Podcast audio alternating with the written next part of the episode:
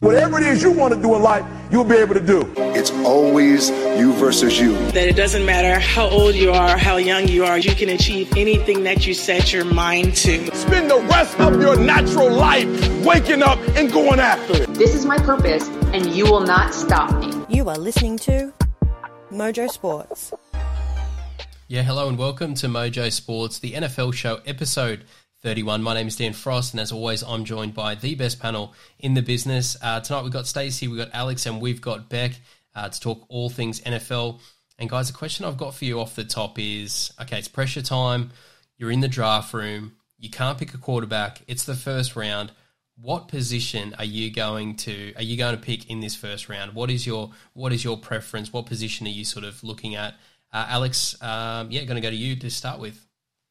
Um, for me, I got to go with wide receiver. I think I think that is an underrated position that requires probably a lot more skill than people give it credit for, um, but also requires kind of like a good relationship with the quarterback. And what I kind of like now that we're moving forward, and you're seeing that maybe the last year or two is these quarterbacks have been drafted in the next year they draft the same receivers from same colleges. So they keep that kind of relationship going in the NFL and I think we've seen that in the Bengals and we've seen that in Miami and we've seen that in uh, Philadelphia. So I kind of like that idea of you know keeping picking a wide receiver that used to play for your young quarterback that you have. So for that I'm going to go wide receiver and maybe Chris Olave to the Bears it's uh, look, it, yeah. You, you, talk about that strategy of uh, you know pairing the the college uh, players and bringing them through into the NFL. It definitely makes a lot of sense. Look for me, if I can't pick a quarterback, the first thing I'm doing is I'm protecting the quarterback. So for me, it's that left tackle position.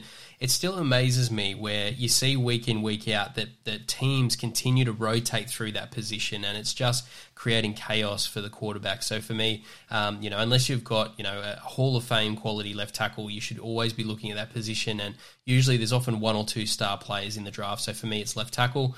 Uh, Bec.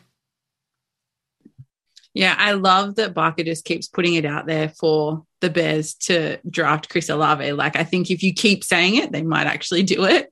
Uh, but for me, I'm looking at a well rounded defensive end. I'm looking at a player who's going to be able to pass rush, put pressure on the quarterback, make him question his throws, you know, make him throw intercepts with that pressure, a couple of deflections, whatever. Um, and then also someone who's going to be able to um, outside contain on run plays as well. That de- defensive end position, I think, is key to disrupting offenses.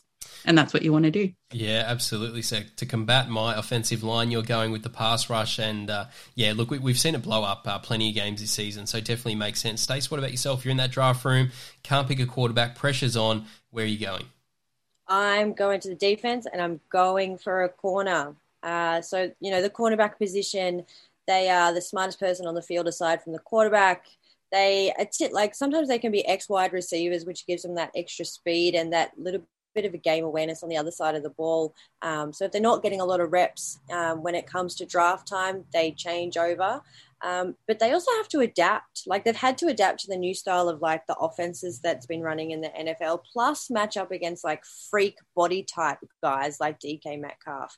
And like, you know, as far as like draft classes go, like Richard Sherman, Joe Haden, Stephon Gilmore, Josh Norman, like all up there as as prime examples of the types of players that you want to draft to lead your defense from a secondary perspective.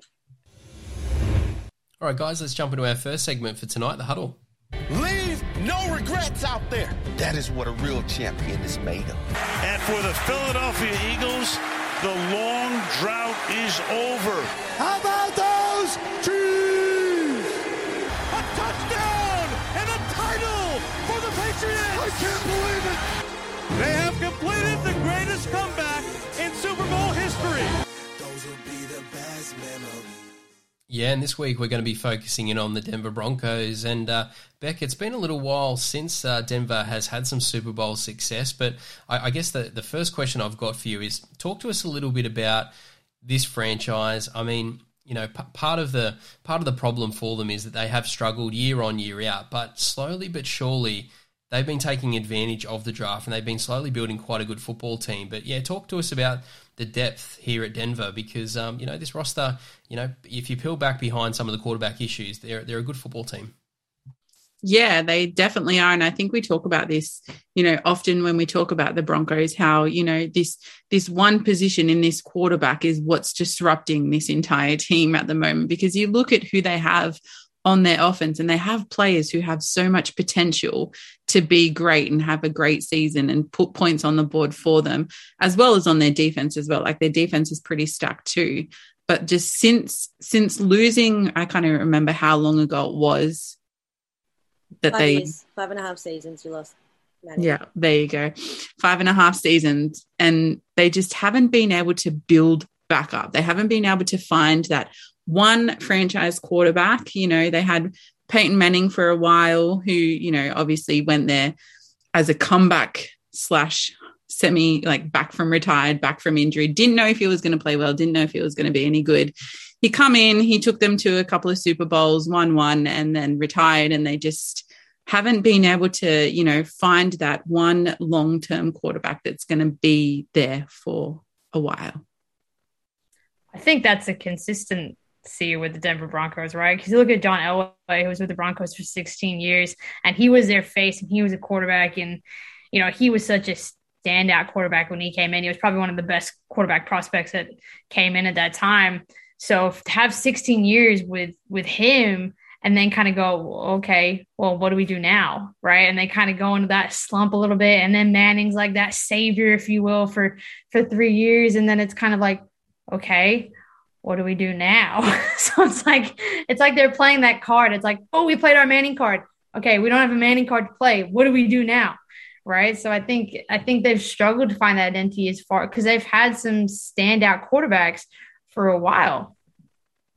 But at the same time, too, like, you know, they've had, I mean, from an ownership perspective, they've had issues. From a coaching perspective, they've had issues. So it's not solely reliant on the fact that they haven't had a franchise quarterback. They haven't managed this themselves as an organization very well. Like Pat Shurmur, they're saying he's awful at his job. And I mean, I don't know if he is or not, but at the moment, like people are just, Broncos fans are frustrated and they're tired. Five and a half years of like wandering around aimlessly in the NFL space, waiting for something to happen is not going to help them. And this season is the perfect, like, we don't even know where they are right now. Yeah, it blows my mind sometimes on how some of these teams are managed because you'd think that, like, knowing, you know, after John Elway retired and they knew that, you know, Peyton Manning was coming off a pretty serious injury, they weren't sure how well he was going to play and how long he was going to be around for. Why are you not preparing for the next guy to come up? Why are you solely relying on this one quarterback or this one player? Why, you know, you've had the draft capital, you've had the opportunity to pick up some pretty great players in the draft and you've skipped on them. Why are you not planning for the future? Like, I just, I don't understand. This is, you know, you have to treat your team like a business because that's what it is. And the Broncos kind of, I don't know if they're doing that well. This is also a team that took Tim Tebow, right? And thought that he was the leading quarterback in the shining light to lead them through. And we all know how that went down, right? Oh, poor Timmy Tebow. Uh, I mean, you know, he was a shining light there for a while. Like, let, let's be honest, he, you know, he's a man of God. no, it's uh, it's it's definitely been it's definitely been a challenging situation. They've had their they've had their attempts there uh, at getting their quarterback right. They've failed time in time out, but um, outside of that, they have been uh, they have been building outside of the quarterback position. So let's let's dig into it. Um, Alex, you know, I, I want to start with the defense because for me, that's that's the one that sort of stands out for me. And and let's we got to start with the rookie Patrick Surtain because he is one of my favorite players in the game right now. And it just goes to show it doesn't matter about age or experience. You can come in and dominate. And you know the way in which Patrick's hit hit the ground running here in Denver um, it's been very, very impressive. And for me, I, I, think it fits with the coach as well, with, with Fangio. Obviously, he's a defensive guy. And uh, yeah, I, I, think there's a lot of potential there in that cornerback um, spot there with Pat. Yeah, definitely. I mean, he's been a rookie that I think he was drafted ninth in the first round. So high for, for a cornerback. I mean, this rookie has a lot of opponents to complete less than half the passes thrown his way. And he also had a great pick off Trevor Lawrence in week two. So this guy, I think, like quietly came in, he got his opportunity, took it, and he ran with it. And, he also he, had that pick six in preseason as well. Yeah.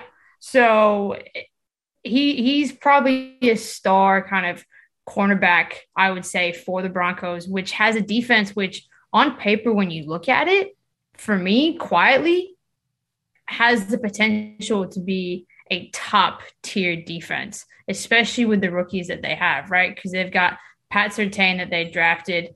Um, and they've got a couple others in, in, Baron Browning, who was a third round pick, and a safety in Caden Sterns.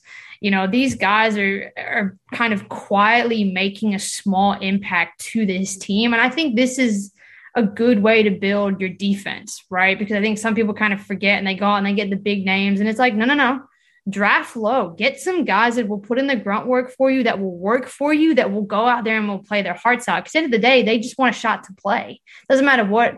And I think that's kind of the beauty of the second round, the third round, the fourth round, the seventh round, if you will. You're getting guys that just want to go out there and they want to play football. And I think that for me, if you don't have anybody in the first round that you want, or if it's not a position that you need, leave it take it, give it to somebody else who might need a first round pick, and go get some defensive guys lower in the draft that are going to go out there and fight for you. And I think the Broncos have done that the right way in this past draft.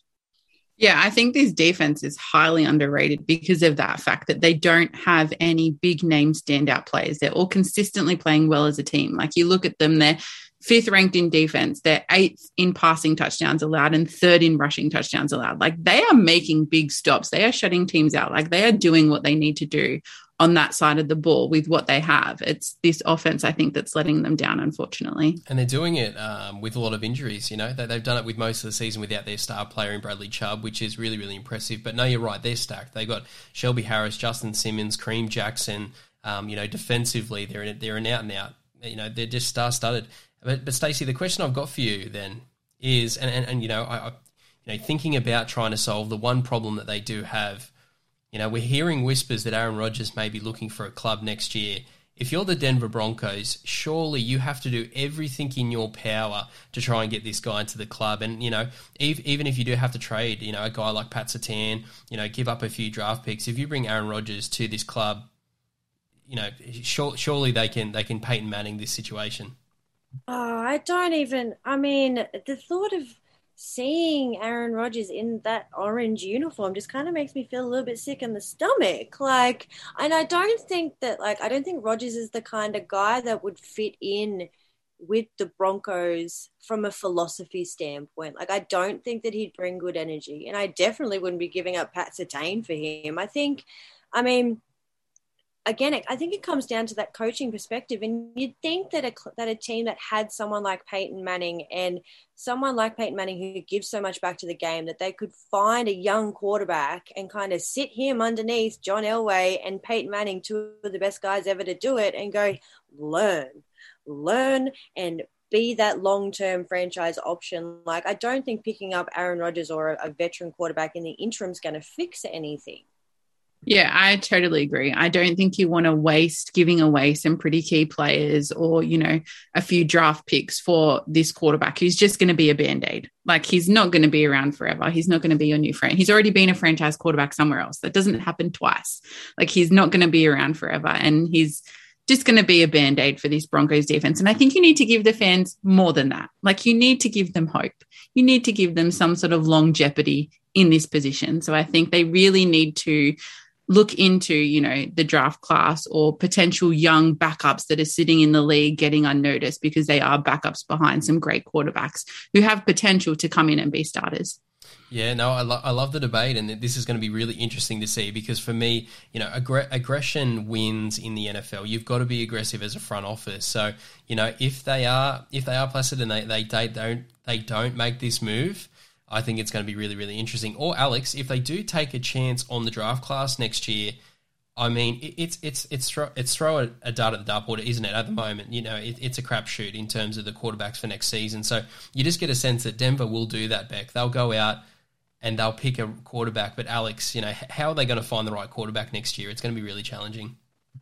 Yeah, it's going to be tough, right? Because we've talked about this before. Like the the graduating class coming out of college or you know class coming out of college in, the next draft class it's not quarterback friendly if you will like it's very friendly for receivers a little bit friendly for running backs but i don't that's not where they need players right as far as their receiving you've got Courtland Sutton who's got 617 yards so far you've got Tim Patrick who just extended a three three year. He's on another. He just extended his contract for another three years, and I think it's worth fifty million or something like that. So it's crazy. Like he's getting paid. So clearly they see, you know, the the the appeal in their receivers that they have. And also Noah Fant from a tight end perspective, he's gathered 379 yards. So as far as that goes, they've done well. And I think a strong suit for them is when they kind of run, you know, their wide receivers in like a three wide receiver group. For them, it, it works. But I'd be looking maybe to bolster their run game a little bit more.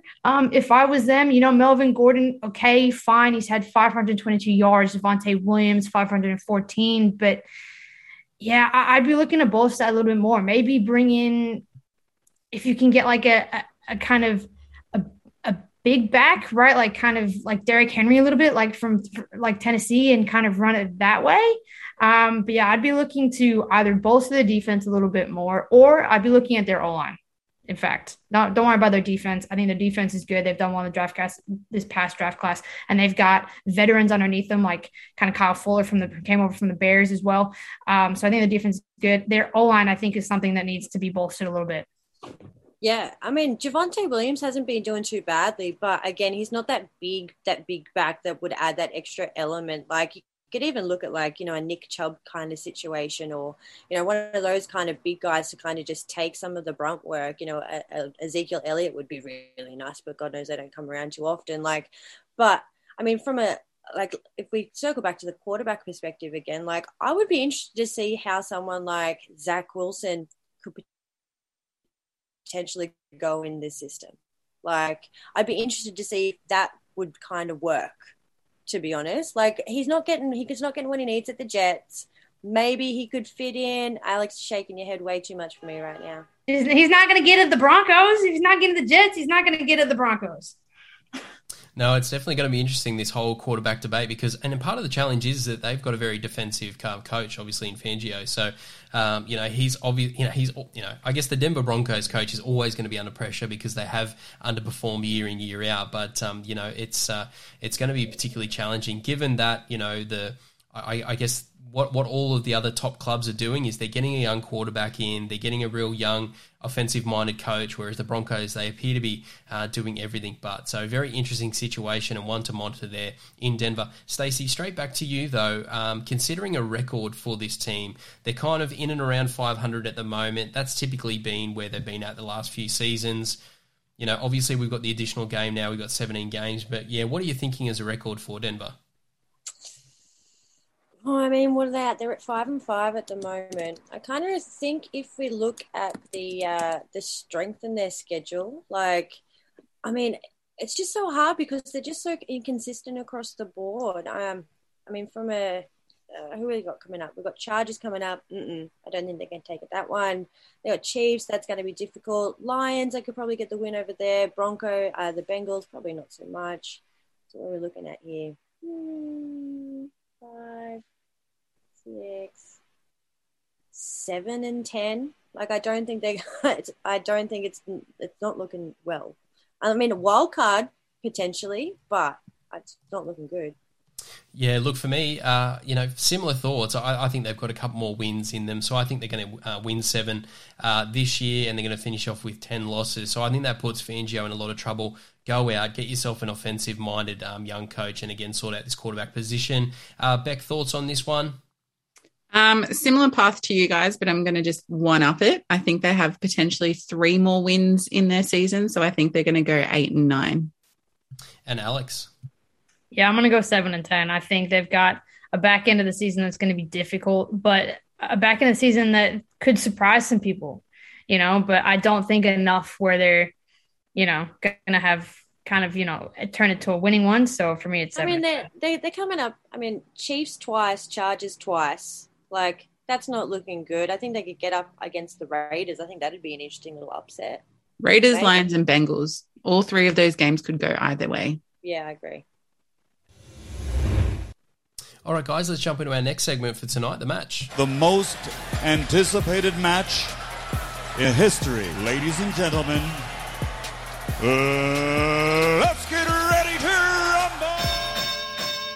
yeah, and this week on the match, well, we're going to do something a little bit different and we're going back to special teams. In particular, the kickers. Uh, Bec, I'm going to throw this one straight at you because this is an interesting clash tonight. We've got Younghoe Koo coming up against Crosby from Green Bay. Uh, you know, this is a this is an interesting one. This is for the NFL purists out there. But again, you talk about a position that is undervalued in the game.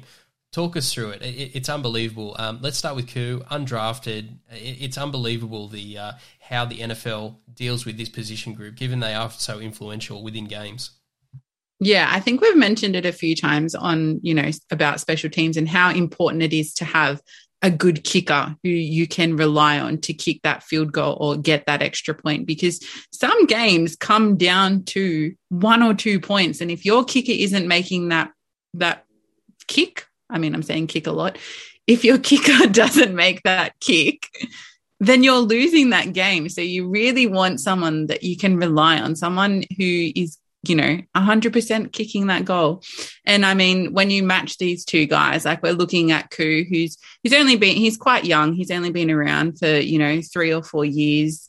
Um, he had a bit of an interesting start, a bit of a rough start. Um, when he first come in undrafted with the Chargers, he, he only played, a, I think, a couple of games over there.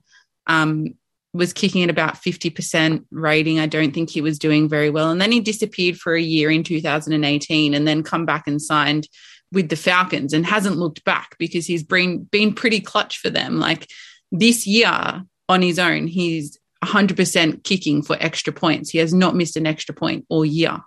Alex, you know, I guess that the kicking situation in the NFL is really, really interesting because there are no, uh, you know, you, you, talk about all the quarterback camps, you know, and, and all the flag football, and obviously all of the, the junior pathways that are available there for the game. There, there's not that for kickers, you know. You you look at the backgrounds of these guys, and they're old soccer players. You know, someone saw them kick a ball down the field once, and they thought, hey, you know, come down and and, and trial with a, a billion dollar franchise. It's just unbelievable some of the backgrounds of these players. But to Bec's point, you know, Koo's got a pretty interesting interesting one. But Alex Talk to us a little bit about, you know, you see some kickers and they'll stay with a team for 15, 20 years, but actually what's more common is a kicker, a team will go through four, five, six, seven kickers within a few year period. It's just, again, very interesting situation. But um, yeah, talk to us about Koo and yeah, he certainly um, had, a, had a difficult journey, but uh, found himself a home there at Atlanta.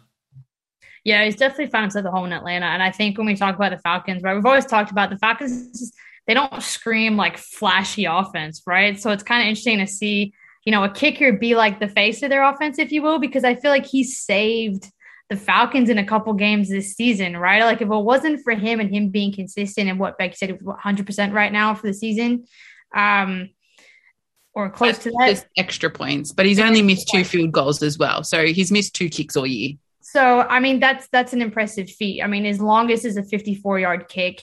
In his career, he's 63 for 71. So that's you know around 88%. So that's pretty impressive. And I think what's hard too, especially with young guys, is that consistency in that kicking spot, which I think is an underrated kind of part of it. Because like and as a Bears fan, I can say this because it's been a it's been a thorn in our side for many many years before Cairo Santos. But that kicker has to be consistent. Like when you need that field goal made and it is like 57 yards and you need him to kick it and he misses or he shanks it to the left, like it's just as a franchise watching it, especially if you're going to, I don't know, say a wild card game or it is a wild card game and you lose, like it's just tough. So I think it's like, and then you get everyone that's like, well, we could make the kick and they, you know, go put it up in the city and like people can't do it. So I think it is probably one of the most underrated positions in the NFL because it does take some skill because not the average Joe Schmo can go out there and kick a 58 yard field goal when it's counting down. Uh, and I just find it hilarious. Like, from, you know, the kicker is not, you know, the most beloved position uh, on the football field, but like the types of guys that they have playing that kicker role. Like you look at Blankenship, like the dude wears glasses. He's my favorite because like that meme of him standing next to DK Metcalf. It's like these two dudes play the same game. Like I don't think there's any other sport in the world where you could have someone who looks as nerdy as Blankenship like winning and Koo. I mean, you know, he's Korean, you know, he's the first Korean to ever play in the league. Like, come on, like that that's props. And it goes to show that, you know, kickers can come from anywhere and be super surprising. Yeah, and I feel like when you look at this position as well, not only do they have to be good, but they also have to be really poised and really calm because all the pressure is on them in that moment, right? It's coming down to the last second, the last play, you know, the defense are like coming at you as hard as they can. The crowd is a factor, you know, and then there's the fact that, you know, the opposite team can call a timeout to freeze you out. You're in the moment and then you're not anymore. Like, so you have to really be able to find someone who can keep their calm and be consistent with these kicks at the same time. Yeah, and if you look at these teams that sort of, you know, burn through their kickers, you know, go through four, five, six, seven kickers over a few year periods, it's because, you know, every kicker will go through a period of the yips, you know, and I guess it's just something that, you know, hits players, you know, in, in, in all sports. It's something that's not really understood, but it definitely hits kickers. And some of the best kickers in the game have certainly gone through periods of it. And it's just, you know, it's just interesting to see whether an NFL franchise can sort of hold their nerve and stick with that player. But typically the answer is no, because to Alex's point, if you're going to lose a playoff game, it's, uh, yeah, well, anyway, that kicker's not very popular in the locker room. All right, well, let's turn it over now to his competitor tonight, and we're going to be looking at Mason Crosby, who has had a pretty successful career there in Green Bay. Stacey, I'm going to throw this one to you. My first question is around age and kickers. Once you do find a quality kicker, you are chaining him to the franchise. You're keeping him there for as long as possible. Um, Mason's 37. My question to you is how long can kickers kick in the NFL? Oh, I mean, as long as their leg holds up, really. I mean, if you look back to the history of kickers in the NFL, like, uh, you know, the longest field goal was kicked by a dude who lost his foot and had a replacement foot, um, like a club end of his boot and like that's how he got the record for the, the longest field goal prior to Justin Tucker beating that one. But in terms of like, you know, being 37 from Mason Crosby, he's been with the with the Packers for 15 years. Like he's kind of like the Tom Brady of kickers, I guess. I mean, but then you, have got, you know, Greg Zuerlein and, and a whole bunch of the, those guys that's just retired, you know, the white, white coming through their helmets and all that sort of stuff, balding. Like, it's just a fascinating position. So I think that you could probably kick for as long as, you know, you look after your body. And given the fact that, you know, Crosby's made one tackle this year, um, you know, they don't get touched. There's rules that protect them. So they could potentially play until who knows when. Yes, and and Alex, I, guess you know if he connects him with with Tom Brady and gets the the TB12 method going, you know the bands and the stretching and the, and the diet, maybe maybe we see our first you know 50 year old kicker there in the NFL. But talk to us a little bit about Mason. He's had a remarkable uh, career uh, there in Green Bay, and one of the things I do want to touch on is there's kicking in a dome and then there's kicking outside. Talk to us a little bit about the Green Bay situation because yeah, it certainly brings about its own challenges. I can't imagine kicking in Lambeau Field. Like I feel like that is probably one of the hardest fields to be a kicker at just because you're open to the elements. In the middle of winter, it's going to be freezing. You get the wind off the lakes and it's just cold and like I, I, I mean the frozen tundra, right? Like yeah, like it's just it, it's I feel like it's one of the hardest places to kick because I feel like Lambeau Field would just be like an absolute wind tunnel, right? When you're trying to trying to kick that ball and the wind's blowing. But I mean, Crosby's been a thorn in the side of the Bears for I don't know how long, right? In the years that he's been playing with the Packers, he's got 1,682 career points, ranks number one in all-time franchise scoring list. You know, he's number 20 in NFL history in scoring. You know, this guy is impressive, but I mean, that's what you get when you've played in 224 straight games right? Like he's been around and he hasn't missed a game. So props to him and his, you know, if he is doing the band workout like Brady, good on him, right? Clearly it's working for him. you know, and he's kicked the eight longest field goals in franchise history. He's got a 58 yarder, he's got a 50, a 57 yarder, multiple 56 yarders and 55 yarders. Like this is a guy that the Packers can kind of depend on. But I think what's interesting right now is like Crosby's in a little bit of a slump right? Eh, right now for the Packers, he's kind of gone out there. And when you look at the Packers' losses this past season in, in 2021, it has come down to Crosby and it has come down to special teams. But he's also had seasons like that before. And I think it was maybe 2017 was the last time he kind of went in through this in this slump. But I feel like he's been with the Packers so long. The Packers like, yeah, he's just he's just got some rust Yeah, it's like just gonna. he's probably just a tight hammy, you know. That's probably all it was, and you know he'll bounce back. Like they just, it doesn't seem to bother them, you know, the way it would probably like other franchises with kickers. They're like, it's all right. Crosby's just having an off week. He'll bounce back next week. Like it's fine. So like they trust him. They know he's consistent for them. So yeah, I could definitely see Crosby kicking until he was into his fifties for sure. And no sitting on the fence when it comes to the match. We've got to pick a winner here. So, Alex, straight back at you. Um, you know, a bit of an interesting situation given the form of both of these players, but where are you going here? I'll deny this if you tell anybody, but I'm going with Crosby from the Packers. well, fortunately, uh, yeah, this this podcast isn't being recorded and streamed out to the world, out to the universe. Uh, Stacey, what about yourself? Yeah, I'm gonna I'm gonna have to go Crosby as well. I mean, the guy's just clutch. Uh, yeah, he's allowed to have the yips. Everyone, it happens to everybody. So, yeah, just dust it off, get back out there, and and he'll uh, he'll at least guarantee you some points. Yeah, I'm going to go with Koo here. I just think that uh, yeah, he's he's in fine form at the moment, and you know he's got age on his side. He's still got you know he's only 27 years of age, and yeah, just uh, he's really found um, he's really found that next gear in his career. So I'm going to go with Koo at the moment. Uh, Bec. Yeah, I'm going with you, Dan. I'm picking Koo. When you look at his last three years of stats and then compare them with Crosby's first three years of stats, you know, Koo is the better kicker. He might not have the record for the longest kick, but I think his consistency and his ability to make those clutch kicks when it counts is um, right on point for the Falcons. All right, guys, and let's jump into our final segment for tonight, Rapid Fire. And we're going to talk all about that and a whole bunch of other things. What you need to know tonight. Sincere apologies to Matt Damon. We ran out of time for him tonight. We'll get him on the air again soon. So Finish your whiskey and beer. Oh, my boss is singing closing time. Maybe that's what you're hearing.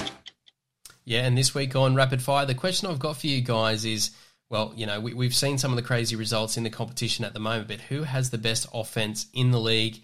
Uh, Bec, going to throw it to you. I am going with the Cowboys.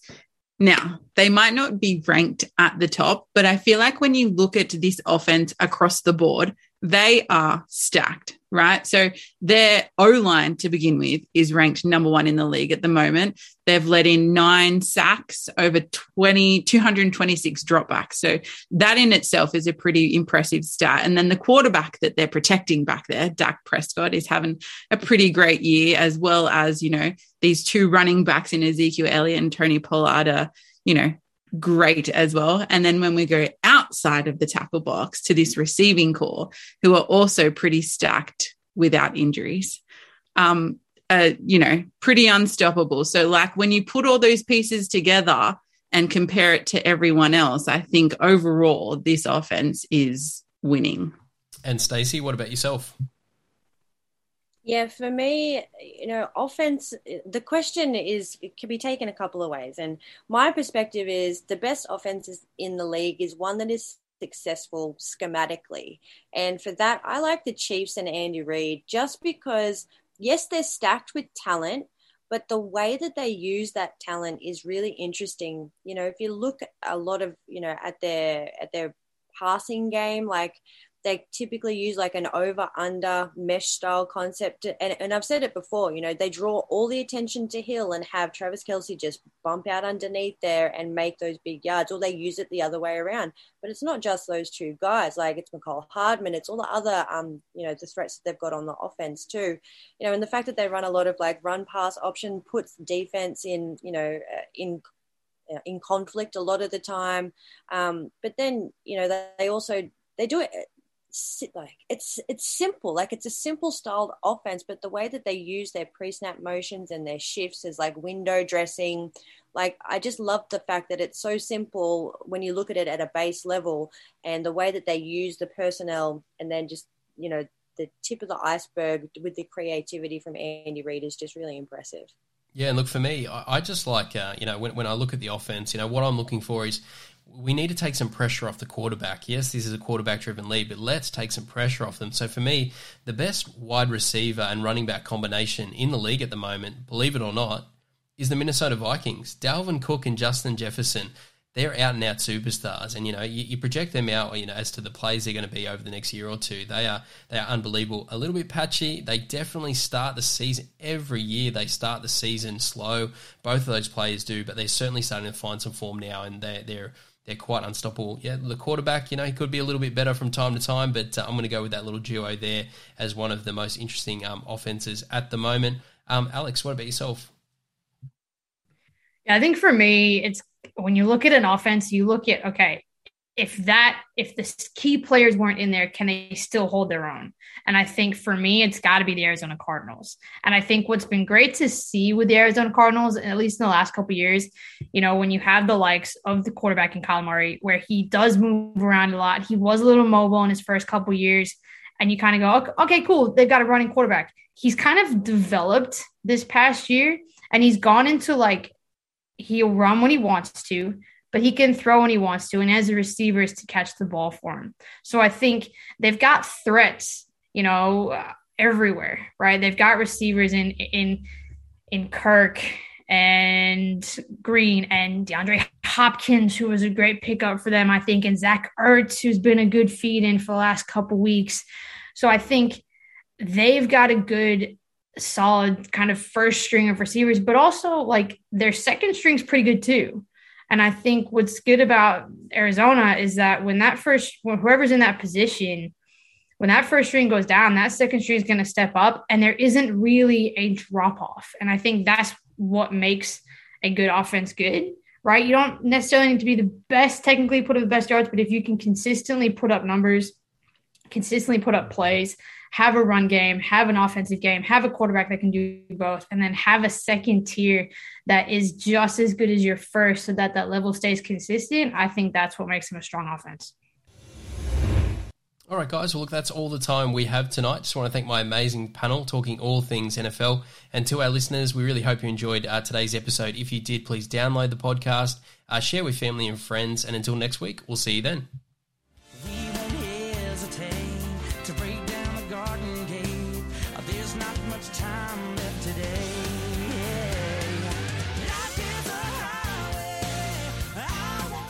You have been listening to Mojo Sports.